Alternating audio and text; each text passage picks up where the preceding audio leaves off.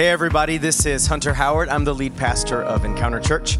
Here at Encounter Church, our vision is helping people encounter God. And that's what I pray and hope for you today that you will encounter God through this message. Enjoy. I'm happy to be up here. It's been three weeks since I've been able to preach in my own church. It's nice to see everybody. It's nice to be at it again. And but before I actually go to today's message, I want to just give you guys um, a couple more sort of special announcements about what's going on. Um, I know I'm not the only one in the house that agrees that you know if there's ever been a time for the church to rise up and pray and intercede, it's now. Uh, never in the history of our living generations has our nation gone through such trying times, right? And uh, we've been through a lot. The United States has been through a lot, but right now, uh, how many of you know prayer actually changes things? Okay? When God's people, when God's people accept, embrace the responsibility and the calling we have to pray, we can literally change the course of history. It's happened again and again throughout history. So I really believe that now more than ever before is a time to pray and intercede and one of the visions that we have here for our new uh, church building for this sanctuary is for it to become more and more like a house of prayer. And so, um, you know, I wish we could just go full force with that right now, but we're not quite ready. But what we are ready for is this, all right? Every Friday from noon to 7 p.m., okay? Every Friday from noon to 7 p.m., the sanctuary is going to be open. Uh, and there's just going to be some prayer music, some soaking worship music uh, playing. And any, at any given time during those seven hours on Friday, if you'd like to come spend 30 minutes, an hour, seven hours, whatever, just in the presence of the Lord, praying and interceding, uh, we want to invite you just to come in. There will be nobody leading prayer, okay? It's just simply going to be open sanctuary for anybody who wants to come and spend some time in prayer. Cool? Every Friday from noon to 7 p.m. Come as much as you can. And of course, we already know that Wednesday night prayer is our time of, uh, of our Wednesday night revive service is our time of corporate prayer. And we've had some really great times of prayer over the past few weeks. And, and I believe that, that as we persevere more and more in prayer, God's gonna literally use our prayers, right, to change the history of our city. And you and I, every one of us, are called to be a part of it. Amen? Amen. Come on, tell somebody, it's time to pray. I also want to tell you guys about another thing before I get into today's message. Who's ever heard of Iris Ministries? Anybody? Okay, who's ever heard of Heidi Baker? About half of us. Okay. Well, if you've never heard of Heidi Baker and Iris Ministries, then go g- g- Google it. I give you permission to Google it right now. Actually, well, maybe you want to wait till. But if you want to, you can Google it right now. Heidi Baker, Iris Ministries, a ministry of revival that has literally transformed the continent of Africa. Okay, they've planted thousands and thousands of churches, and next week. We have some really special friends that are going to be with us. Many of you have met Chris and Heidi Cohn and their tribe, right? Uh, we were actually, we actually worked together for almost seven years in New Mexico. And uh, they then went out. When we moved to the Atlanta area to plant Encounter Church, they moved to Zambia, okay? And uh, they started a ministry called Orchard. Everybody say Orchard. Okay? They are part of the IRIS network um, in, in Africa. They're an IRIS station there in Zambia, and they're going to be with us next Sunday here at Encounter Church, okay? And so you're going to be inspired about what God is, yes, doing in the nations, but I believe they also have a, a revival word for us right here, right now, okay? So I want to encourage you not only to come next Sunday, let's pack the house next Sunday. Bring somebody that needs to really be inspired, and we're going to have the Cohns with us next Sunday. Cool? All right. Who already ate all their M&Ms?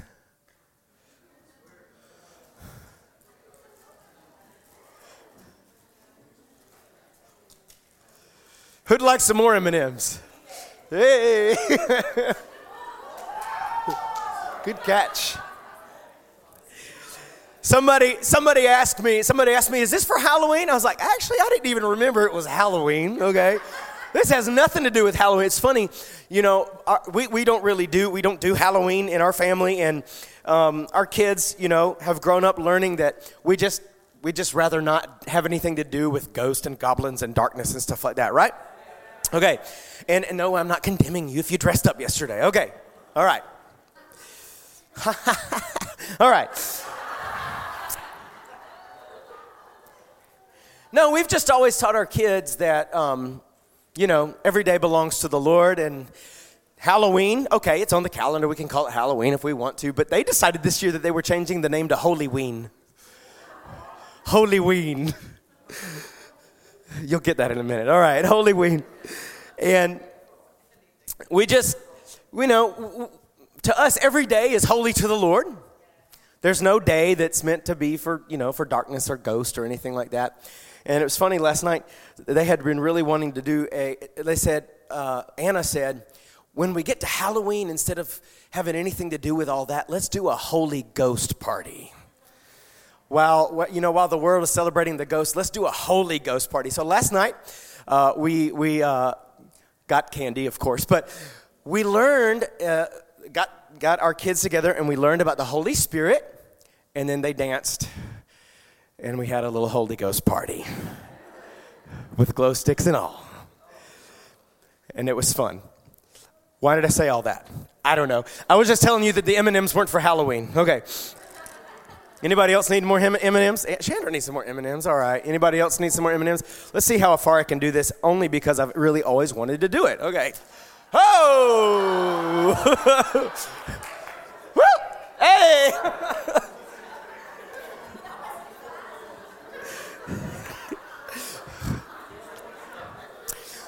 My favorite sport is baseball, sorry.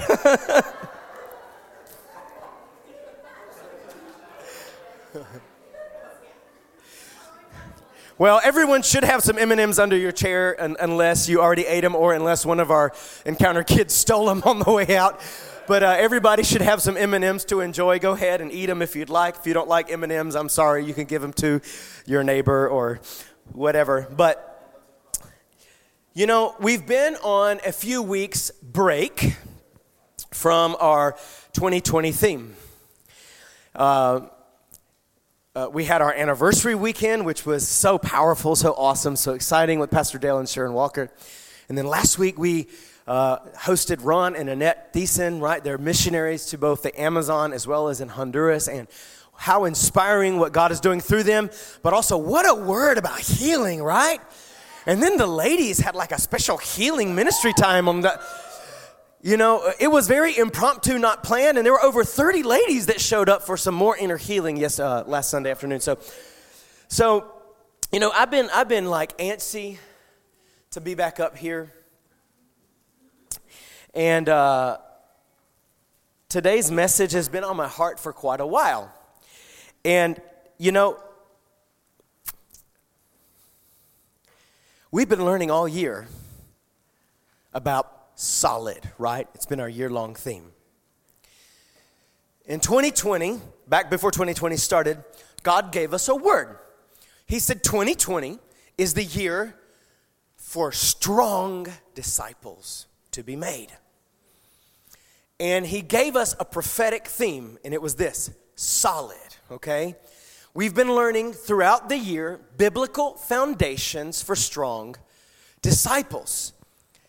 I know I say it often, but I'll say it again. We could have never imagined what that was going to mean this year. That the need we were going to have to be truly strong followers of Jesus. Because if you haven't been strong and solid this year, then it's been easy to be shaky, right?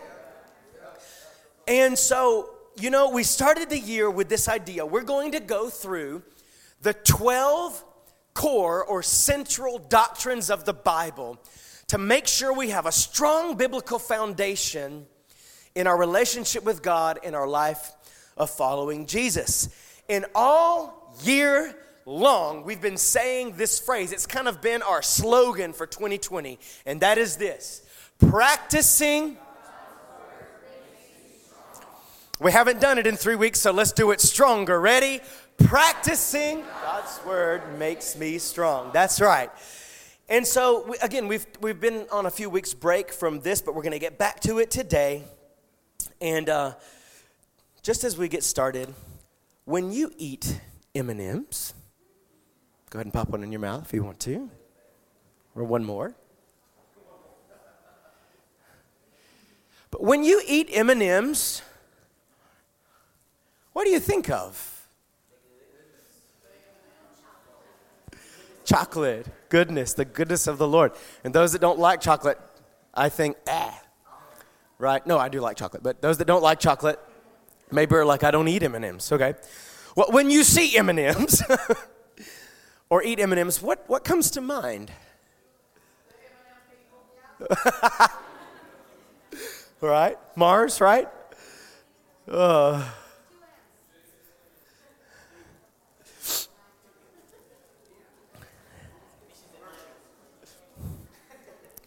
Someone posted online, I think we asked when you think of M&Ms, more and more mercy. I thought that was nice. That was fun. Yeah. So, whatever you think when you eat M&Ms, maybe you're like I don't think of anything. Well, I just think, mm. Whatever it is that you've thought, I want that to change today. From now on, whether you like it or not, after today's message, every single time you see or eat M&Ms, you're going to think something different. Okay? So what is that? Hold on. We'll get there. I have another question for you.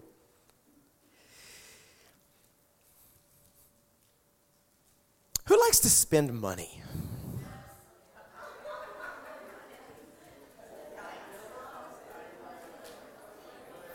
Who likes to save money? See the different personalities and who likes to invest money? Who just likes money?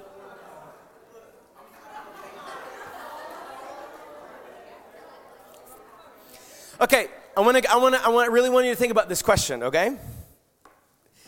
When you think about using your money on something that's worth it. What comes to mind?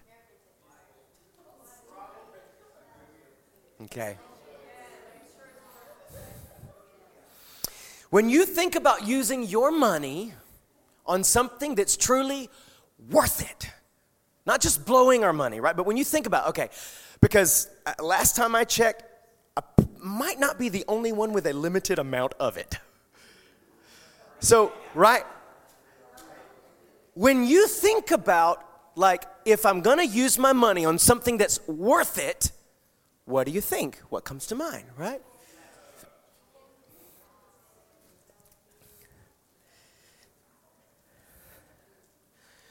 In just a few minutes, your idea of M&Ms is going to change. And I believe all of our idea about all of our idea about what's worth our money Maybe it's not going to change today, but I believe we're going to see it from a biblical perspective. And if we can see it from a biblical perspective, it will absolutely revolutionize our lives. Let's go to John chapter 12. We're going to read verses 1 through 8. Are we ready for the word?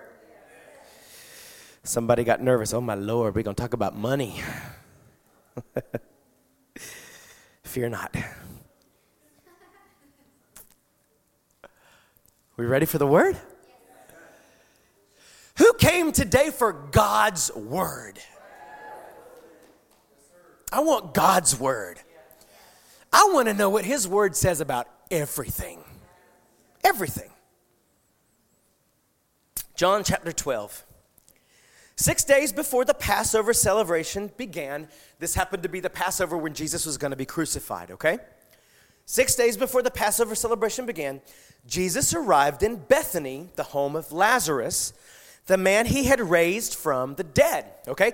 So, not long before this happened, uh, Lazarus had died and Jesus had gone and he'd raised Lazarus from the dead after he'd been dead for four days. Can you believe it?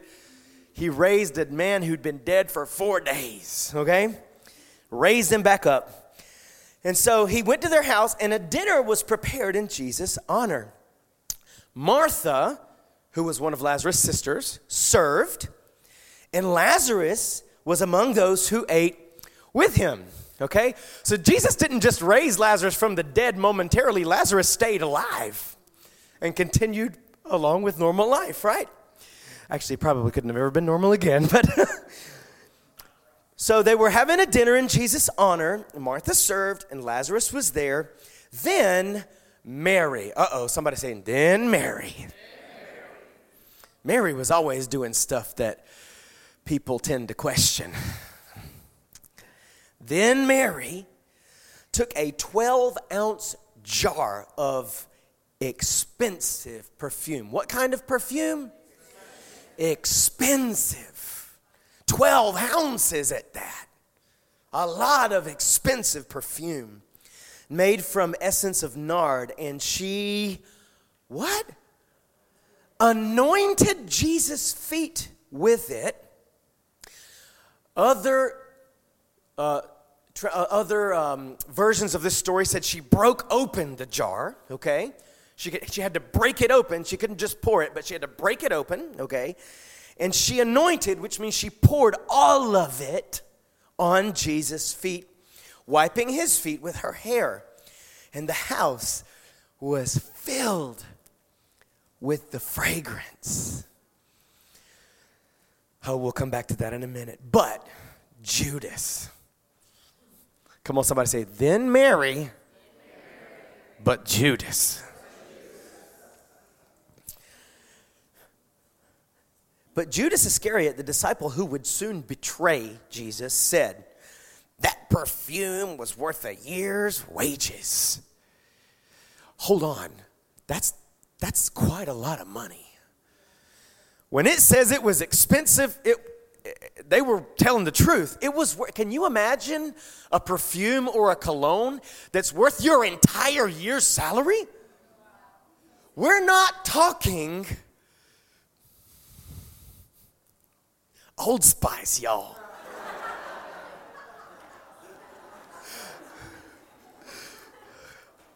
We're not even talking Dolce Gabbana. I don't know that there are any perfumes nowadays that were worth a year's salary.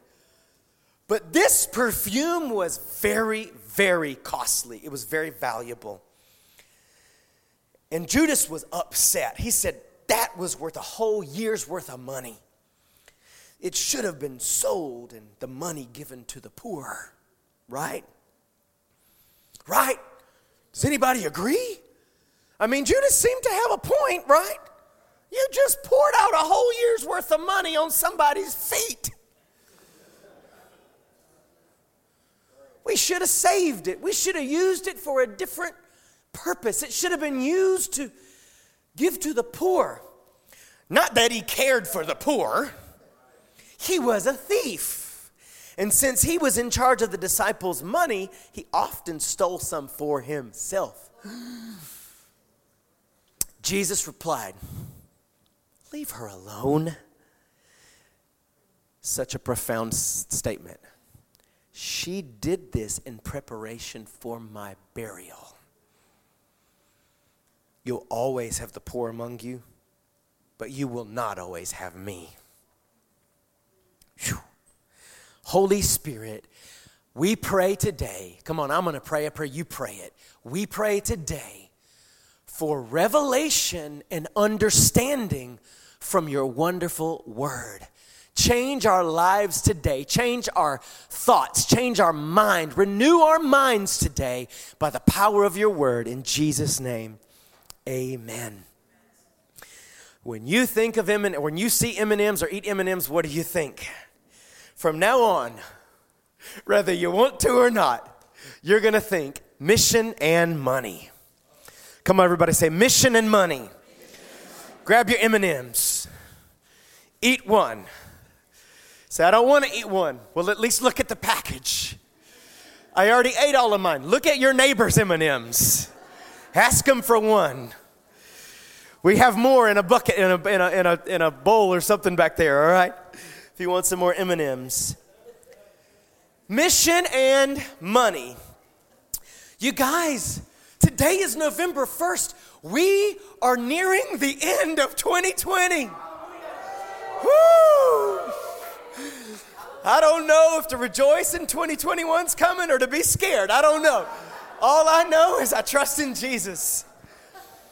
And we have gone through 10. This is now the what we're going to talk about today is the 11th of the 12 central doctrines of the Bible.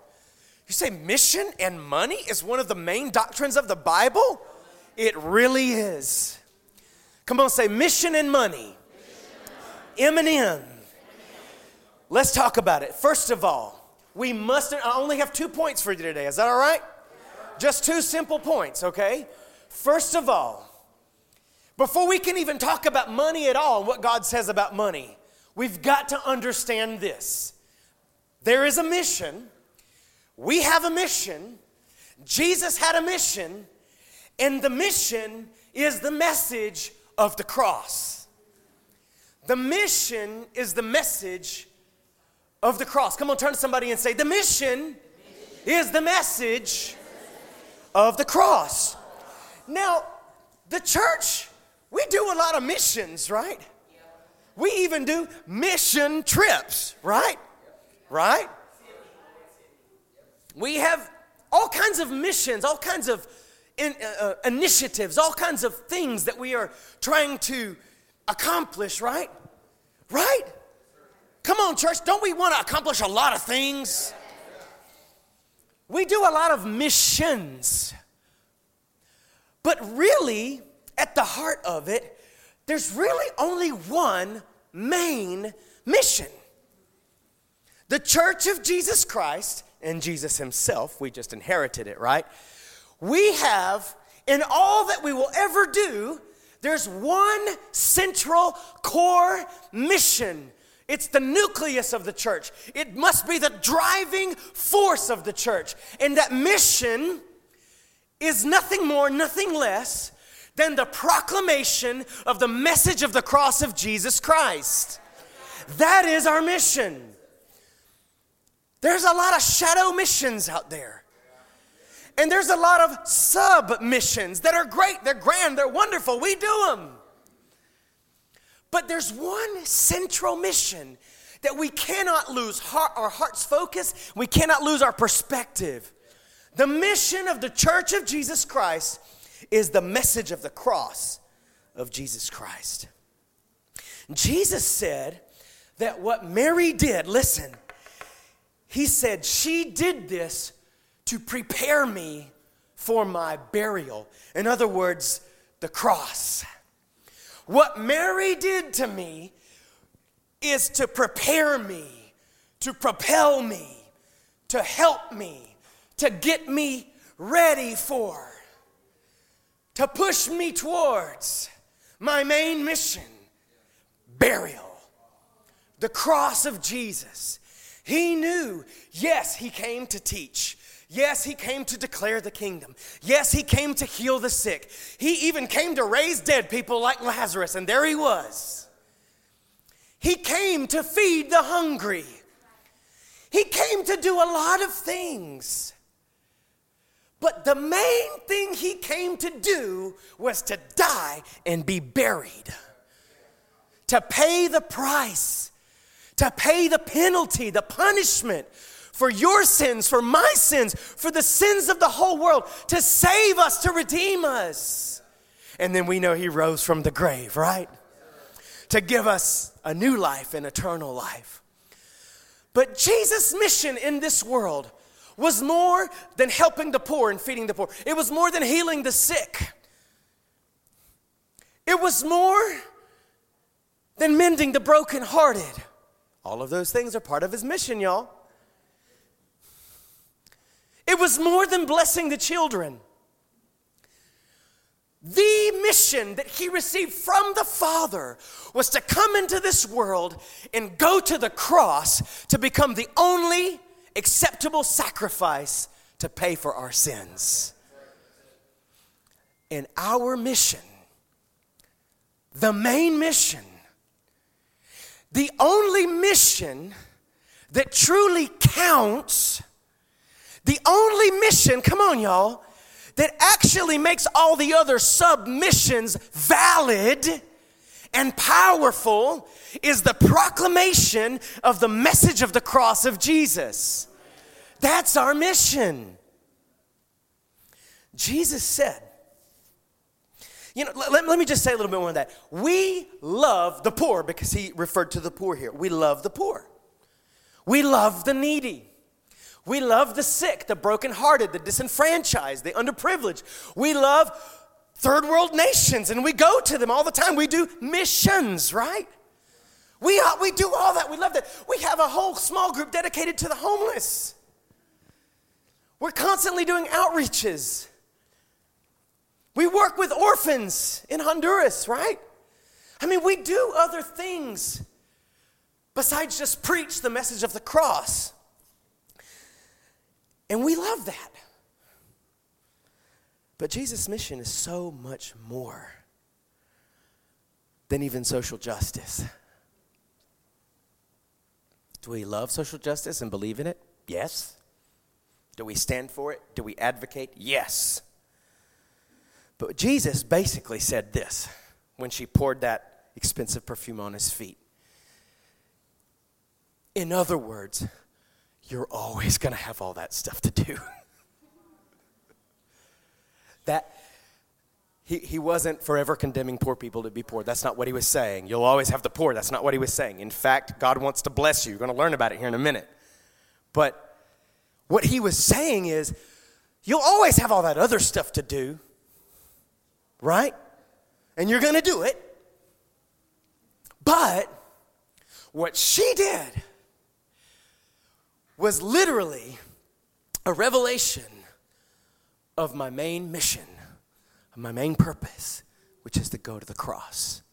Come on, say the mission is the message of the cross.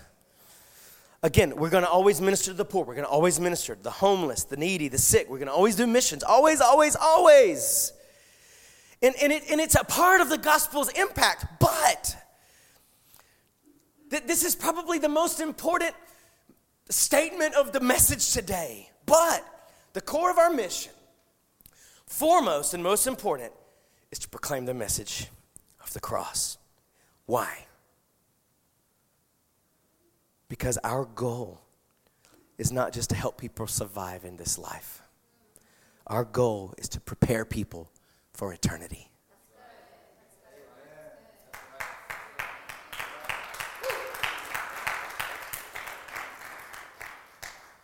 If you're down and out,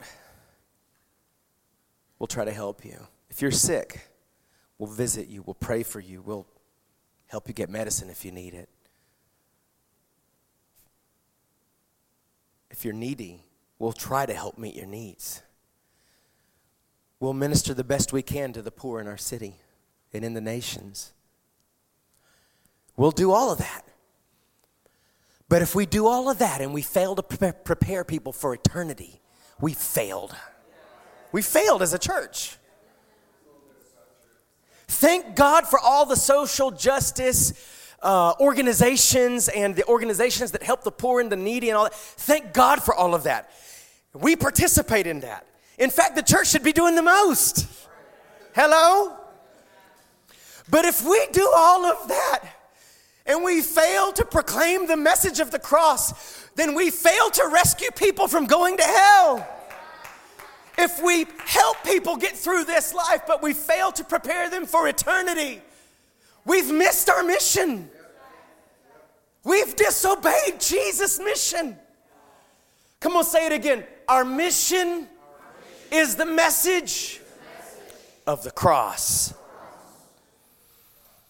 It's because of, of the message, it's through the message of the cross that we fulfill our mission. You know, uh, our, our, our, mission statement is three words, right? We, we reach, disciple, revive. If you're new to Encounter Church, maybe that's new to you. You know, we, we, we say here at Encounter Church, we're all about helping people encounter God. How do we do it? We have three words we reach, disciple, and revive. Listen, the only way to reach somebody is with the message of the cross. What you gonna reach them with? Your smile? Smile helps. Smiling helps, right? But how can we reach somebody who's lost and without God in this world? On their way to eternity in hell. How can we reach them but through the message of the cross? And Jesus said, Go and make disciples. You know what it means to be a disciple, basically? Take up your cross and follow Jesus. Only the message of the cross can make a disciple of Jesus. We need to remember, we need to keep our focus where our focus should be kept the cross, the message of the cross. Only the cross can save. Only the cross can save. Only the cross. You know, I, I, I know, I've even been a part of things where it's like, oh, we're just trying to do this and that and the other to get people to believe in, you know. The Bible says it's only through the foolish preaching of the cross that people get saved. It literally, the only thing that can save a soul is the message of the cross. It has to be spoken, it has to be preached, it has to be shared. Okay? It has to be heard in order to be received. The cross was Jesus' mission. So, spreading the good news about the cross must be our mission. But number two, are we ready? Jesus' mission requires money. Come on, say M&M. Now eat one so this tastes good. All right. Jesus' mission requires money. Because that's the way the world works. Hello? In this nation, and I've been to a lot of nations, and guess what all nations have in common? Money. You want something, you buy it. You want to buy it, you need dinero, right? Cash. A cash equivalent. All the Gen Zs are like, what's cash? I just have it on my phone, you know. That is a challenge to raise children today to teach them that money actually has a value and that it runs out. Like when it used to be paper bills and coins, it ran out, and when it was out, it was out, right? It was gone. But Oliver always is like, well, just buy some more money at the bank. So I don't have any more money for that. Just use your card, right? I don't have any more money on the card. Go get some at the bank. Help us, Lord. The mission is the message of the cross, but the mission requires money. Jesus' mission requires money. Just a little disclaimer before I, I, I, I, tell you all that I'm about to tell you. I don't want your money, and God doesn't want your money. He doesn't need it. Newsflash God doesn't need your money, God doesn't need my money. He doesn't even want our money. There's one thing He wants our heart. He wants our heart. Right? Ain't nothing that shows what's in our heart like our money. Whew. I love you guys. I really love this family so much. And you know me. I will never shrink back from teaching you anything that's in the Word of God, even the stuff that's hard to hear. We talked about some pretty hard things to hear this year, haven't we? Okay? But this isn't really hard to hear. This is actually going to be very freeing and liberating for you. Some of you are living, you're living examples of this. Others of us need to learn from you. Okay? Others of us maybe need to start obeying what the Bible says about mission and money. But this is the reality. If God has my heart, money is no problem. Money is no issue if He has my heart. Okay, we learned last Sunday. How many of you were here last Sunday and you heard what Miss Diane taught us about, about giving, tithing? Okay?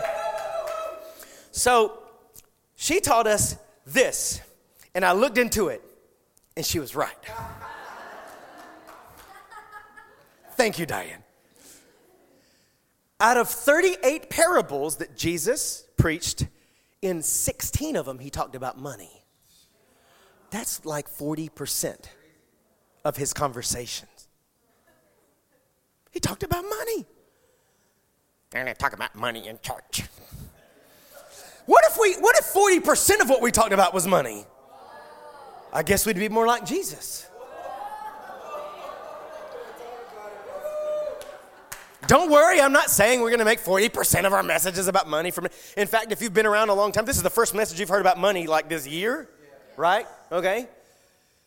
We're, we're, we're, okay, another one. Can you guess how many verses in the Bible refer to money?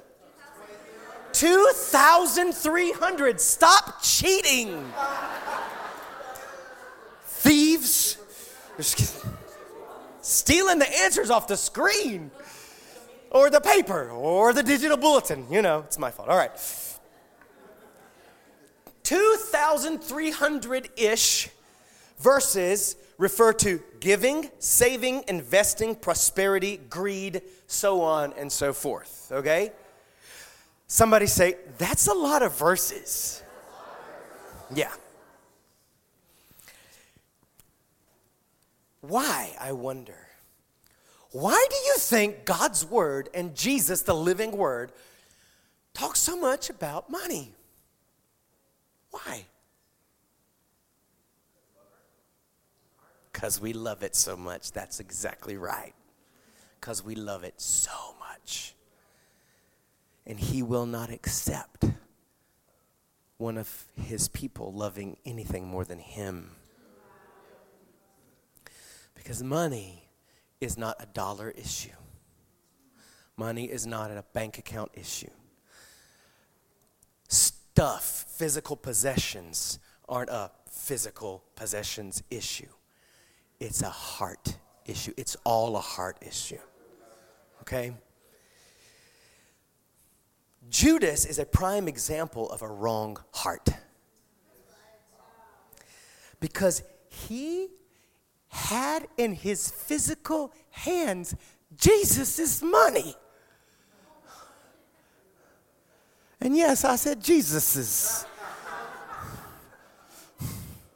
All right, we're all here. All right. Judas literally carried around Jesus' money bag. He was the treasurer. He was the CFO of the Gospel Rescue Mission.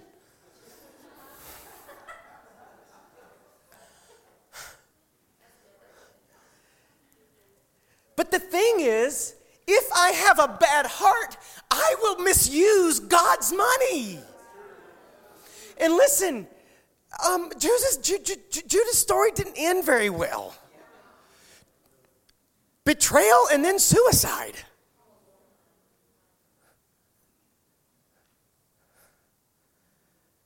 It's a hard thing, y'all. Either I can be trusted to use money correctly for God or not. It's a hard thing. You can even be handling God's money and have a bad heart about it. If Judas could go there, so can I, and so can you.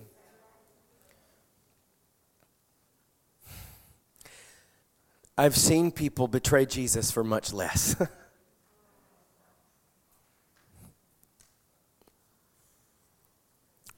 But if he has my heart, y'all, if he has my heart, he can have my family. Yeah? If he has my heart, he can have my family. No problem. If he has my heart, he can have all of my talents to use for his glory. I'm not going to keep any for myself. I'm going to let him have them all. He can use my talents however he sees fit. If he has my heart, if I'm totally, madly, completely in love with him and I love him more than anything else, he can have all my talents. If he has my heart, he can have all my time. All of it. Bye bye me time. Did I ever ask you for some me time? Okay? Bye bye me time. No, I don't, I'm not saying you don't need alone time. I need alone time. Hallelujah, all right? That's not the point. But the point is, if he has my heart, he can have it all. He can have everything. He can have every day of my life, every second, every minute, every hour until I go to eternity. But he can have it all. If He has my heart, He can have my dreams, my plans, my purposes, my, my goals. If He has my heart, He can have my wallet. Because it's just a thing, it's just stuff. There's way more important things in life than money. Hello? Like, I think if he has my heart, he can have my children. If he has my heart, he can have money. Money's easy. My children. You know? If he has my heart, he can have my everything. I love what it says about what Mary did. Hmm. Let's understand something. When Mary poured out her love on Jesus, I'm sorry, Mary poured out her love on Jesus by giving him what was valuable to her. The way she expressed anoint pouring out, it was more than perfume, it was her love. It was her heart. This was, I'm guessing, the most valuable thing she possessed. You know, I don't know about you, but I don't possess anything that's worth more than my year's wages, right? Hello? Well, I guess my house. Okay, so let's guess what? My house belongs to Jesus. My house is definitely worth more than my year's wages. Okay. But this was really, really, really, really valuable to her.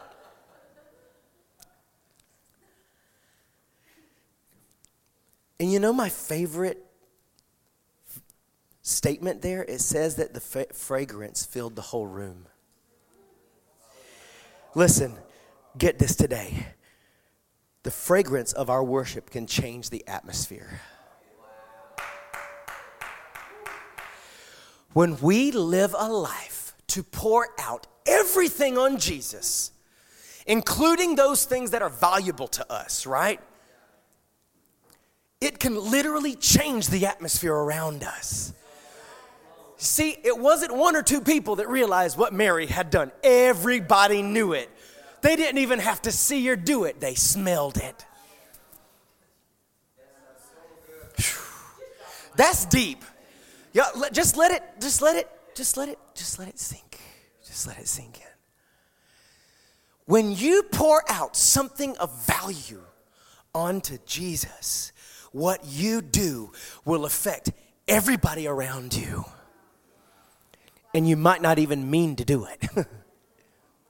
It just does.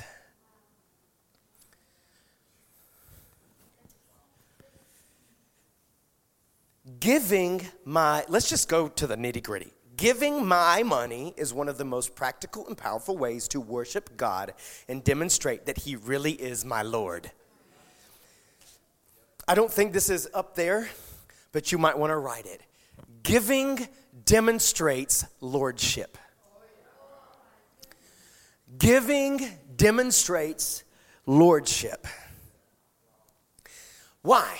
It's easy to say Jesus is Lord, but giving shows it. but that's right, put your money where your mouth is.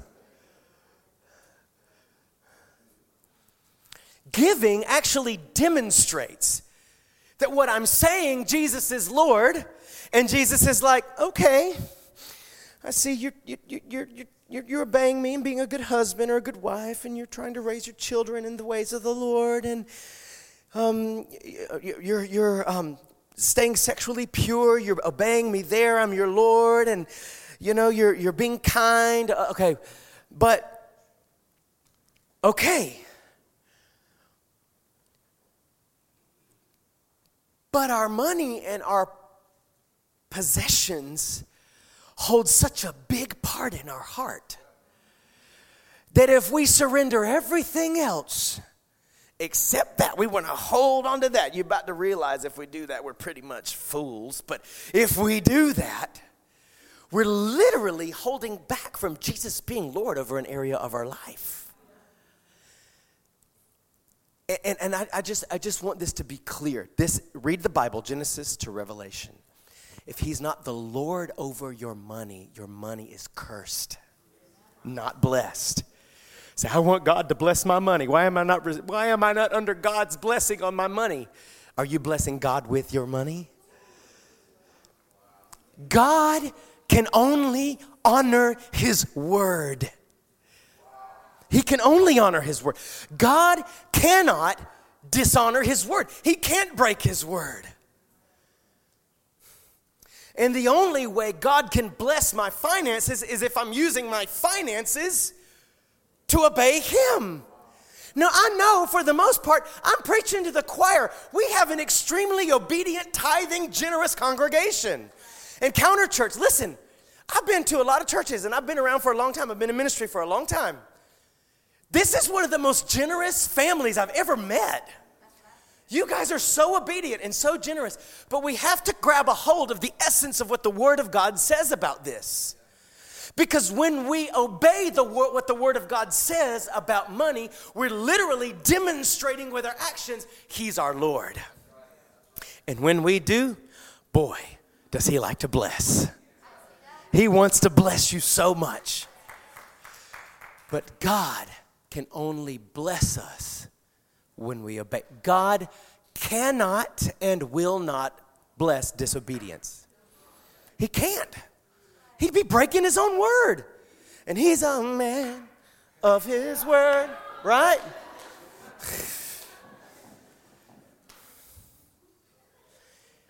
Actually, he's not a man. He can't lie. He's not the son of man. He'll never re- repent or regret anything. What he said, you better believe it. he's going to keep it.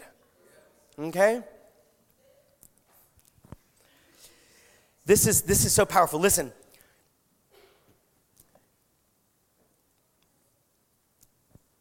Giving declares that God, not money, is my provider.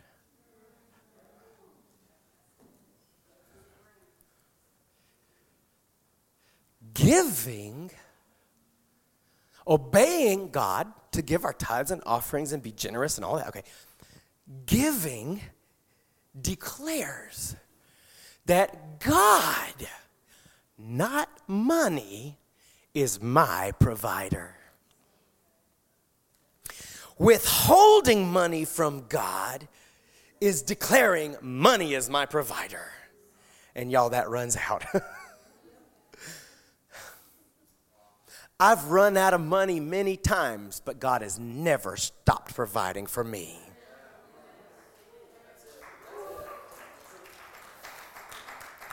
Encounter Church, we've run out of money or been pretty close to it. Quite a few, quite a few times. But He's never, ever stopped providing for us. Because money is not your provider, God is, if you'll believe it.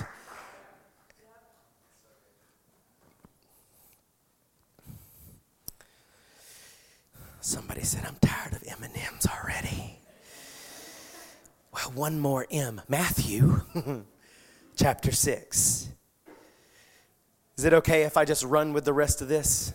Can we? Okay. Don't store up treasures here on earth where moths eat and the rust destroys them, and where thieves break in and steal. Store your treasures in heaven where moths and rust cannot destroy, and thieves do not break in and steal. Wherever your treasure is, there the desires of your heart will also be. I'm going to repeat that. Wherever your treasure is, there the desires of your heart will also be. Come on, say, My heart follows my treasure. It's not the other way around. Come on, say it again. My heart will follow my treasure. No one, verse 24, no one, no one, no one, no one, as many Christians as try this, as many Christians as I've seen try this, no one can serve two masters. For you'll hate one and love the other. And the essence of that means you'll love me so much that the other will look like you hate it, right? Okay? You'll be devoted to one and despise the other. You cannot, cannot, cannot. Notice the next words. This is actually the correct translation here. You cannot serve God and be enslaved to money. It's right there. First of all, I can literally lead my heart through my giving. People are like, you know, um, you know, your giving shows where your heart is. Yes, but it's even more than that. I can literally tell my heart where to go through my giving, through my treasure. I want, I want my heart to love orphans. Guess how you can get your heart to love orphans? Give a donation to an orphanage. I want my heart to love the homeless. Guess what? Tell your Visa card to be inserted at Walmart and buy a pack of socks and then go give those socks to homeless people. Guess what's gonna happen in your heart? You're gonna love homeless people we can direct and lead our heart through what we give. My heart has been changed by what I've given.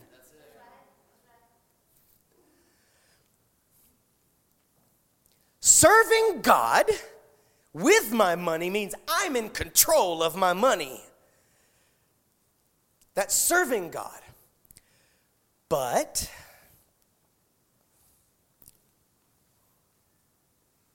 if the pursuit of money controls my life, I'm a slave. See, it's serving God, choice. Slavery, no choice. Yeah? Come on, somebody say, serving good, slavery really bad. Yeah, right? Bad. Do we all agree that slavery is bad? Every form of it? So don't be enslaved to money either. Are you is your money serving you or are you serving your money?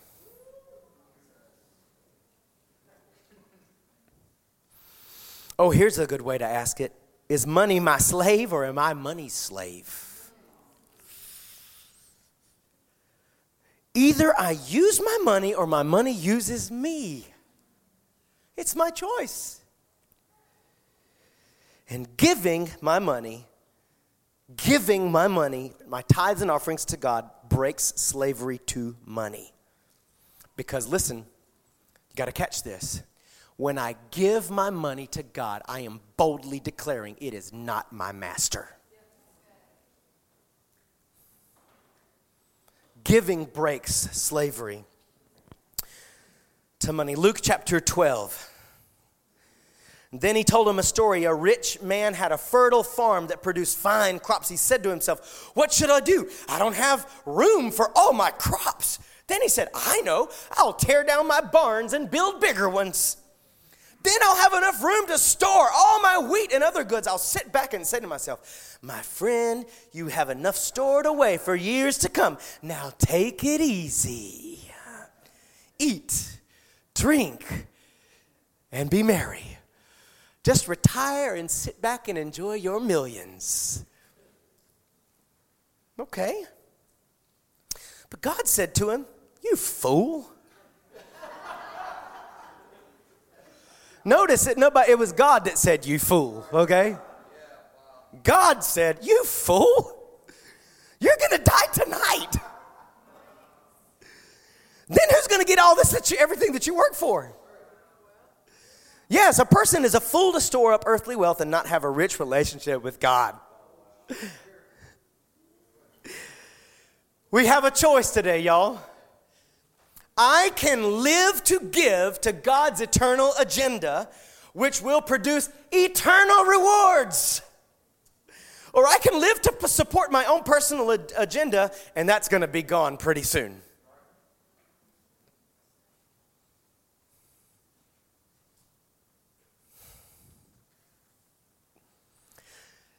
Can you feel the Holy Spirit? I feel the Holy Spirit inviting me to have a new perspective on money. I feel the Holy Spirit saying, I'm inviting you to see it my way. I'm inviting you because you know what? Truth sets us free. When we embrace and we know the truth, it sets us free. And I literally just feel the Holy Spirit saying to us as a family, Come on, let me show you what I think about it. Let me show you what I think about money. It's to help you, it's to bless you, it's to free you. If my heart is possessed with Jesus' mission, come on, say mission and money. If my heart is possessed with the mission of Jesus, then I'll see money as simply a means to fulfill that mission. It's just a way we get to do the mission of Jesus. You know, I, I, I love that in Luke chapter 8, it's ladies. Come on, ladies. In Jesus' ministry, it was a bunch of women. Sometimes it still is. No, it's both. Look at Luke. Look at Luke 12. Then he told him a story. A rich man had a fertile farm that produced fine crops. I'm sorry, I'm on Luke uh, 8 now. That's 12. 8. Soon afterward, Jesus began a tour of the nearby towns and villages, preaching and announcing the good news about the kingdom of God. He took his 12 disciples with him, along with some women who had been cured of evil spirits and diseases. Among them were Mary Magdalene, for whom he had cast out seven demons, Joanna, the wife of Chuza, Herod's business manager, Susanna, and many others who were contributing from their own resources to support Jesus and his disciples.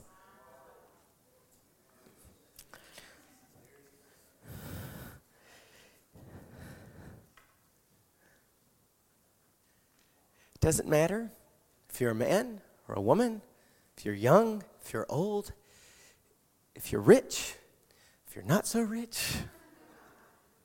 Doesn't matter. That's not the point. God doesn't need your money, He doesn't want my money. What He wants is our heart. And if my heart is possessed with Jesus' mission, money's just nothing. It's just a resource, it's a tool, it's a weapon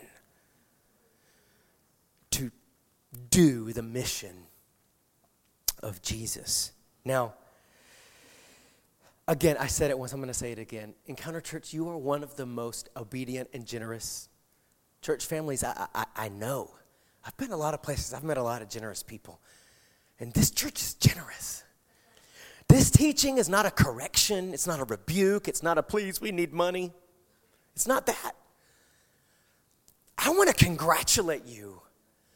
I want to tell you how proud I am as your pastor to say this church is a church that tithes, is a church that gives. Some of you have funded some of you have funded our feeding centers in Cuba to help help feed poor kids in Cuba. Others of you are funding the homeless outreach. Others of you have given greatly during the pandemic, and we've been able to help people in need during the pandemic. So many of you are so obedient and faithful to give your tithes so that we've made it and the church has grown. Some of you have given what you would consider small, but it's been big. Some of you have given really big. We got a building because you guys are so generous and God is so good. Listen, I'm, th- th- this word, it was like this is one of the words we need to teach. It's one of the 12 central doctrines of the Bible. But as I was preparing it, it wasn't like, oh, I need to teach these people that don't know. You guys know this stuff. You guys are living this. Some of you are amazing, inspirational examples of everything I just talked about. Some of you inspire me. And I learned to tithe and to give. Listen, they're probably watching. I remember being an elementary kid sitting in the pew with my parents and watching them pull out the checkbook and write checks and putting it back in the day when we had offering buckets, right? Now we have a box back there if you like checks and cash, right? And I remember, you know, when a kid, you know, when you're a kid, like $10 is a lot. But I literally, I can literally remember the moment. I was probably seven, seven or eight years old, okay? That's been like 33 years ago. I'm sitting there and I watched my mom happen to be writing the check and it said $400. And I almost passed out. Because when you're seven, 400 is like 400 million, you know? It's like that could buy all the candy and Legos in the world. And I, I remember it. I don't know if she remembers it, but I turned to my mom and I said, Mom, $400? She said, It's my privilege, and I wish I could give a whole lot more to God.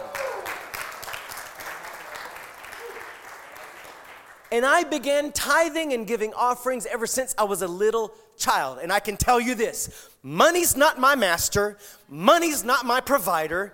Money has run out, and God has always provided. Amen? The mission is the message of the cross. And Jesus' mission requires money. Let me tell you what God's will for you is. You ready for God's will? This is God's will for you. Second Corinthians 9 8. And God will generously provide all you need. You better say amen. amen. And God will generously provide all you need. Anybody got needs? Anybody got needs out there? God will generously provide all you need then you'll always have everything you need and plenty left over to share with others. Come on, I'm gonna teach you a little rhyme. Are you ready? Come on, say this with me God will provide my needs and give me seeds. Come on, let's do it again. God will provide my needs and give me seeds. If you'll trust Him, if you'll trust Him and obey His word, even if your giving is $2, or maybe your giving is $200,000. I don't know. Whatever it is. If you'll trust Him, if you'll obey His word, He will take care of you. And not only will He take care of you, He'll give you extra that you can share and bless other people with. That is God's will for you. That's God's will for our church. Many of you know we give away I say we give away 10%. And every time I ask, have we given our 10% away? I, we were talking about this past week. Um, we're ahead by $3,000 right now. We give away, we understand that if we give, He'll provide.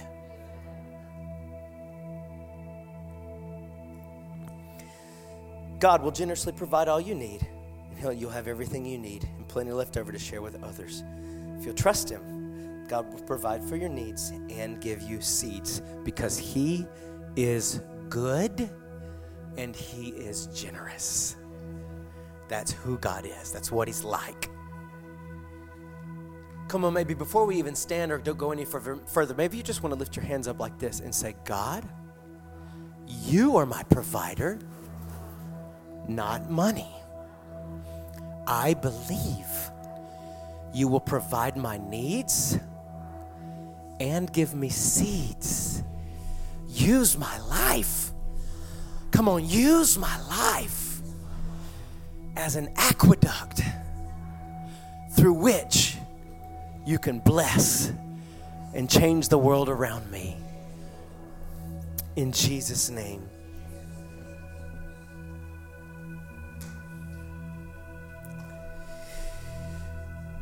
And just before we end today, I, w- I do want to ask if, if everyone wouldn't mind, just bow your head and close your eyes just for a moment. Look into your heart. Everything we learned about money today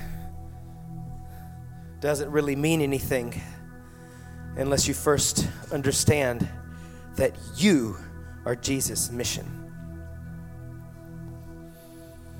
Come on, I'm going to just give a second for everyone to, to focus. You, you you are Jesus' mission. You are. Our mission is the message of the cross. Jesus' mes- mission was to come to the cross and pay, pay for what we couldn't pay the price of our sins, to forgive us, to set us free give us eternal life.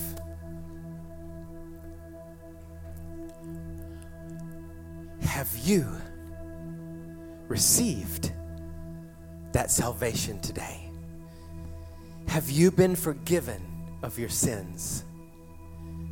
Have you received eternal life?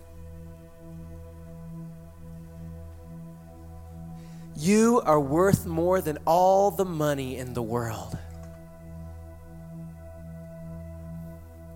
You are worth more than the riches of heaven. And that's why Jesus was willing to give it all up, to come to earth, to purchase you, to save you. Does anybody need to receive Jesus today? If you will repent of your sins, if you will say, I'm sorry, Lord, I don't want to sin anymore, I surrender my life to you, He will forgive you, He will save you, He will turn your life around. He will give you a new life, an eternal life. Does anybody need that today? If that's you, would you just wave at me really quick? Say, That's me. I need salvation. I need forgiveness. I need Jesus. I need Jesus to save me. Come on, if we could just stand to our feet. Everybody, let's just stand.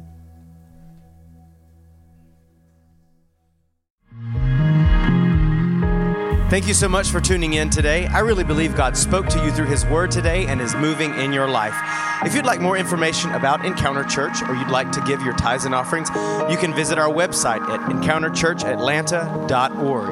I'd also like to invite you to share this message on social media. Thanks again.